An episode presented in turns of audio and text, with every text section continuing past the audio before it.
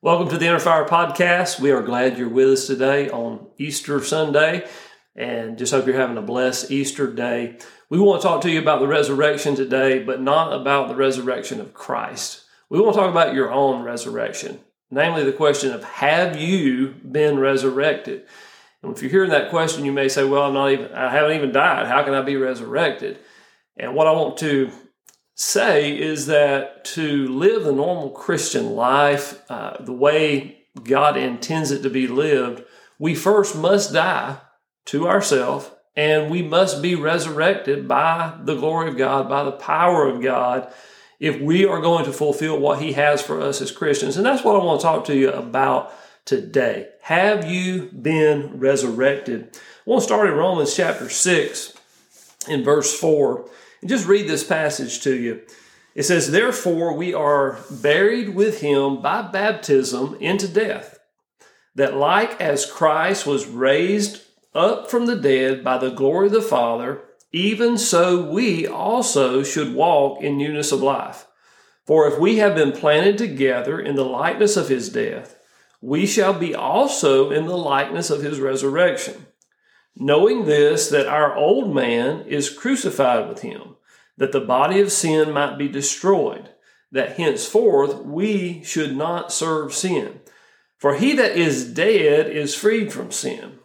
Now, if we be dead with Christ, we believe that we shall also live with him. Now, in this passage, these verses really have two parts, and I want to break them down into each of those parts because the first part talks about dying, and the second part talks about living. So I want to look at each one of those. And the first there in verse 4, it says, We are buried with him by baptism into death. Now, with baptism, you know, it's a it's something that the Christian church does, but I'm afraid in the modern church, oftentimes it's just washed over as a as something that we do. We don't fully understand the symbolism of it. When we are baptized, what we are essentially saying is that I am dying to myself. I am no longer going to serve self, but rather I am going to serve God. When we are put under the water, that is like being buried. And we don't bury people that are alive, we bury people that are dead. And so symbolically, we are setting aside all rights to ourselves because when we die, I mean, that's what we're, we're doing. We're dying to self. And so in verse 4, where it says that we are buried with him by baptism into death, just as Christ died and was put into a tomb, we are dying to self. That's what verse 4 is talking about in that fir- uh, the first part of verse 4. Now look at verse 5. For if we have been planted together in the likeness of his death, we shall also in the likeness of be also in the likeness of his resurrection. So when it says planted together in the likeness of his death, the word planted there is literally that. It's planted. It's just like you're a farmer sows seed. So when we are being planted together with Christ, it's like us being sown at the same time into the dirt, uh, which is, you know, when you think about burying somebody, you think about them being placed into the ground. Uh, that's the symbolism that's being talked about there on us being, uh, again, dying to self and being uh, planted with Christ. Now, verse 6 says there, knowing this, that our old man is crucified with him, that the body of sin might be destroyed, that henceforth we should not serve sin. So, what does it mean to serve sin? You know, I don't think any of us wake up every day and say, Oh, I'm just going to go out and serve sin today. We don't even may not have a concept of what that is. But if you think about what the Bible says, how do we commit sin? It says we commit sin when we are drawn away of our own lust and when we're in, we're enticed. Enticed by what? The desires of the flesh, the lust of the flesh, the desire to serve ourselves. And so when we have those desires and we go out and act on them, that is when we sin. And so you can look at sin as a self service. When we serve ourself, we are uh, sinning. Now, I'm not saying that every time we serve ourselves we're sinning, but I'm saying that sin is wrapped up in self service. living for Christ is wrapped up in serving God and serving others. And so it's the dying to that desire to serve ourselves is what we're talking about here when we're talking about being crucified. Now let's look at the flip side of that.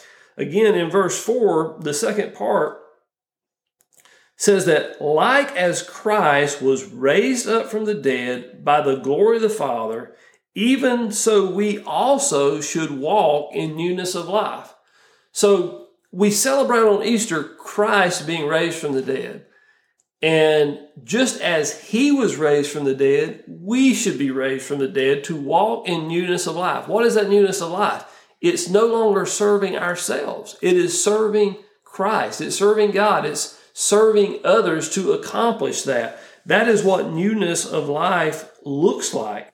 Our newness of life is not a cleaned up version of our old self. It's not us putting away a few things and you know picking up some religious things and adding those to our life it's us dying and being completely born again anew right? We are a new person. The things that we used to desire that uh, all the things that we wanted to do to serve ourselves no longer come into play. It should be us living our life for god. The question is can we uh, believe in our own resurrection? It says in verse 5, the second part of that, that we were raised in the likeness of his resurrection. You know, we can believe in the resurrection of Christ. On Easter, that's what we're celebrating. And there's really nothing more central to the whole idea of Christianity than Christ being raised from the dead. It proved he was who he said he was. But can we believe that same power that raised Christ from the dead will also raise us from the dead? That's what Paul is telling us is that we are raised in the likeness of his resurrection. We are planted in, in death with him. And as, as we begin to grow, uh, as, as a seed that has been planted grows and emerges, it begins to bring forth fruit. And the more we grow, the more Christ like we become, the more fruit we produce. The first part is dying, the second part is being raised in the likeness of his resurrection. In verse 6, uh, the second part of that is really verses 7 and 8. It says, We should no longer serve sin because the part of us that serves sin has been freed by us dying. Let me go back and read verse 7 and 8 to you just so we capture all of that. It says, For he that is dead is freed from sin. Now, if we be dead with Christ, we believe that we shall also live with him. So when we die, we are being freed from sin because it's the old man that wants to sin. It's the old man that wants to serve himself. And, and that is the part of us that is dying. And if we die with Christ, then we must believe that we are also risen with Him and that we live with Him. Now, you may at this point begin to protest and say, well, I, I, hear what you're saying, but I don't really see that as reality in my life because even though I profess Christ, even though I've been baptized and I, I'm a Christian, I still find myself wanting to sin. I find myself wanting to do things that I know are contrary to God's word. I find myself acting on those things. And so I don't really know that what you're saying is a reality in my life. Well, you need to come down to verse 11. In verse 11, it talks about reckoning ourselves to be dead to sin. And if you look at that word reckon, that is an, an accounting term that means to take account of or to take an inventory of. And so, what that verse is really telling us is look at your life and take an account of it. Look at what the scripture says and take an account of that relative to where you are in the scriptures. Do you consider yourself to be dead? Are you reckoning yourself to be dead? If you're not, then you're not going to see the fruit produced in your life. And what Paul is telling us here is that is a critical step for us. We have to reckon ourselves to be dead. Now, how do we do that? We do that through faith. We must believe that Christ has indeed raised us from the dead. And we're going to talk about that a little bit more in a minute about how us living by faith really brings into reality this idea of us being dead to sin. So hang on on that just a little bit. We'll get into it, but I want to just go to a story in John chapter 11 that's very familiar with us to help illustrate some of the things I'm talking about, and that is the story of Lazarus being raised from the dead. Now, to give a little bit of context to this story, if you look at John chapter 10, which is a chapter before the, the account of Lazarus, we find Jesus in Jerusalem and he's teaching there and he is making himself in the eyes of the Jews equal with God. And because he is saying, I'm one with the Father, the Jews take up stones to stone him. They want to put him to death because he's is blaspheming by making himself uh, equal with God. And essentially, they run him out of Jerusalem under threat of death in chapter 10. And then in chapter 11, we, uh, Jesus gets word that his friend is sick. Lazarus is sick, and he, the family is calling for him to come and to heal Lazarus.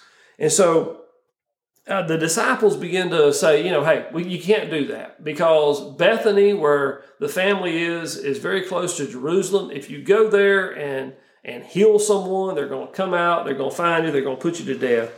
But Jesus decides to go anyway against their advice, but he takes his time in doing it. And by the time he arrives in Bethany, Lazarus has been dead for four days already. So let's pick up the story there when Martha hears that Jesus is coming in verse 21 of John chapter 11. Martha comes out and she meets Jesus and she says, Lord, if you had been here, my brother would not have died. But even now, I know that whatever you ask from God, God will give you. Jesus said to her, Your brother will rise again. And Martha said to him, I know that he will rise again in the resurrection on the last day. Now, let me pause right there for just a second and talk about something that Martha says. She proclaims to Jesus, I know that he, Lazarus, will rise again in the resurrection on the last day. Now, a lot of us are just like Martha. We have no trouble in believing that one day in the future we are going to be resurrected. You know, we read in the Bible about the end times when Jesus returns. The last trump is going to sound. Those that are alive will be caught up to meet him in the air. Uh, those that have died, the graves will burst open and will be resurrected to meet Jesus in the air. We read that and we believe it. We have no trouble believing that. I believe what we have trouble believing is that God can do the same thing in us now. We don't have to wait to some time in the future. God is the God of now and can resurrect us now. So let's look at the next verse. Jesus said unto her uh, in verse 26, He says, I am the resurrection and the life. Whoever believes in me, though he die, yet shall he live. And everyone who lives and believes in me shall never die. Do you believe this? So he asked Martha a question Do you believe this? Now, here he says, I am in present tense the resurrection and the life. Basically, he was saying to Martha, Martha, I'm the resurrection now. I am the life now. You know, you might be believing something for Lazarus down the road, but what I'm here to tell you is that I have the power today to resurrect Lazarus from the dead. And essentially, what I want us to get out of it is that Christ has that same power in our life. He can resurrect us today as we read in Romans chapter 6, we don't have to wait until uh, Jesus returns to be resurrected. We will be resurrected now because Jesus is the resurrection and the life. But the question that uh, is being asked of us is the same question that Jesus asked of Martha. Do you really believe that? Do you believe that you have the power today to live above sin? to set aside your own desires, the own desires of the flesh, and to serve God in newness of life? That is the question that we have to ask ourselves. Now, why would we why would we be able to believe in a future resurrection but not be able to believe in a present day resurrection meaning that in this life while I'm still alive I can live out the life Christ has got for me and, and, and, and live above sin?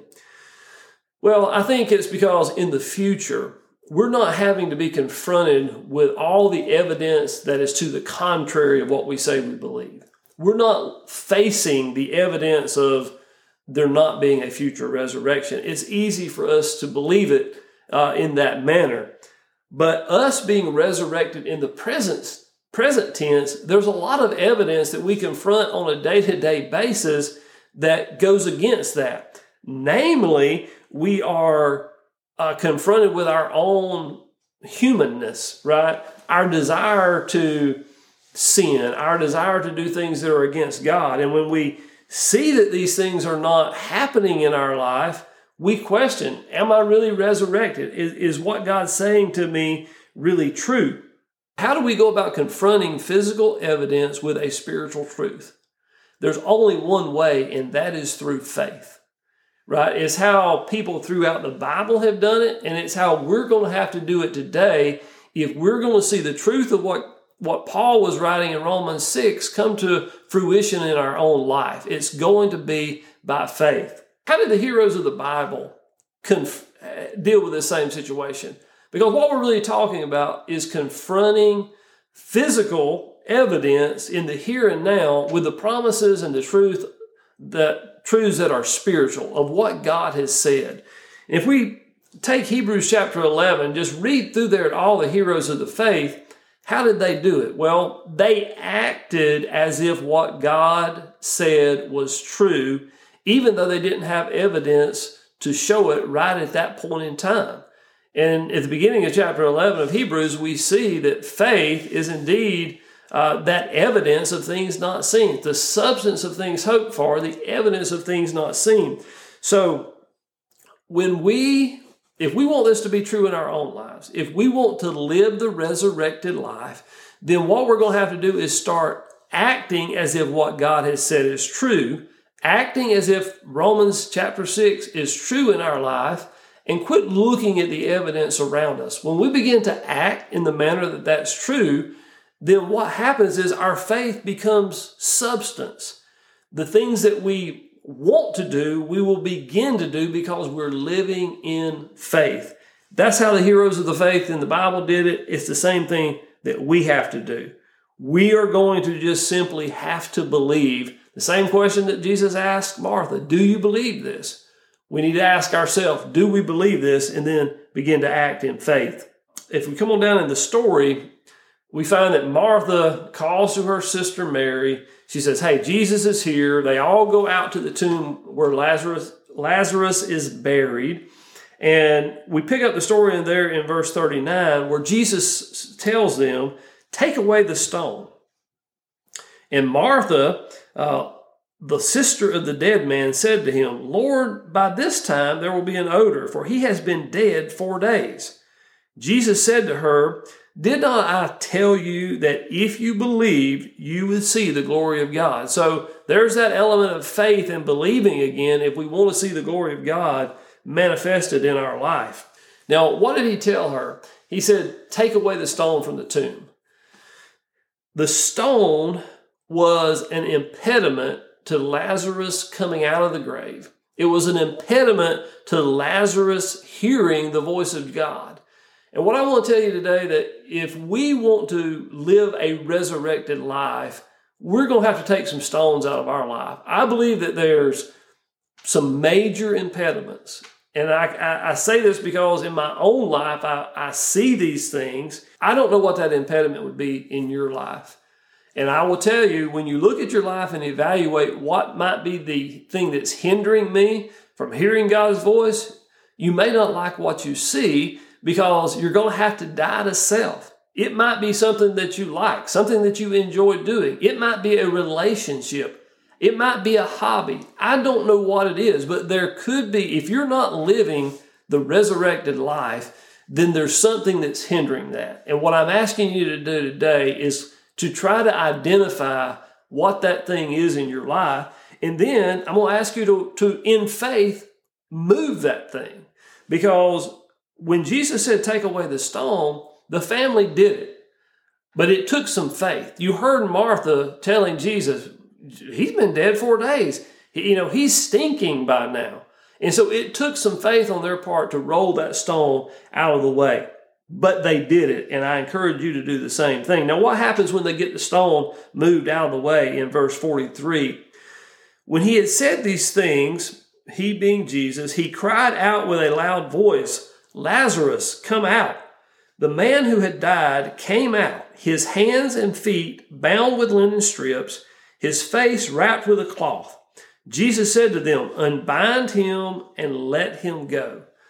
So when Jesus called us out of death, when the old man had been crucified and Jesus spoke to us, then we still come out with our grave clothes on. What are our grave clothes? Those are things that we brought from our old life into our new life, right? There are some things that need to be set aside from our old life when we come into the new life if we're going to fulfill what God has got for us to do. And that's what that unbinding is. The other part of that was he said his face was wrapped in a cloth. You couldn't, even though he was alive, it appeared as if he were, was dead.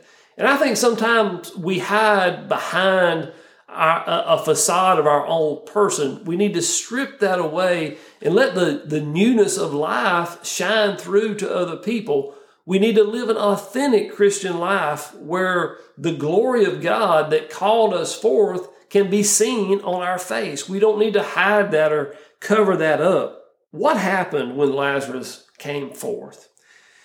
Well, this event, more than anything else, set off the opposition to really crucify Jesus. Because if you come down to verse 48, it says, this is the Jewish powers, the religious powers of the day, saying, if we let him go on like this, everyone will believe him, and the Romans will come and take away both our place and our nation. So, what happens when people see a resurrected life?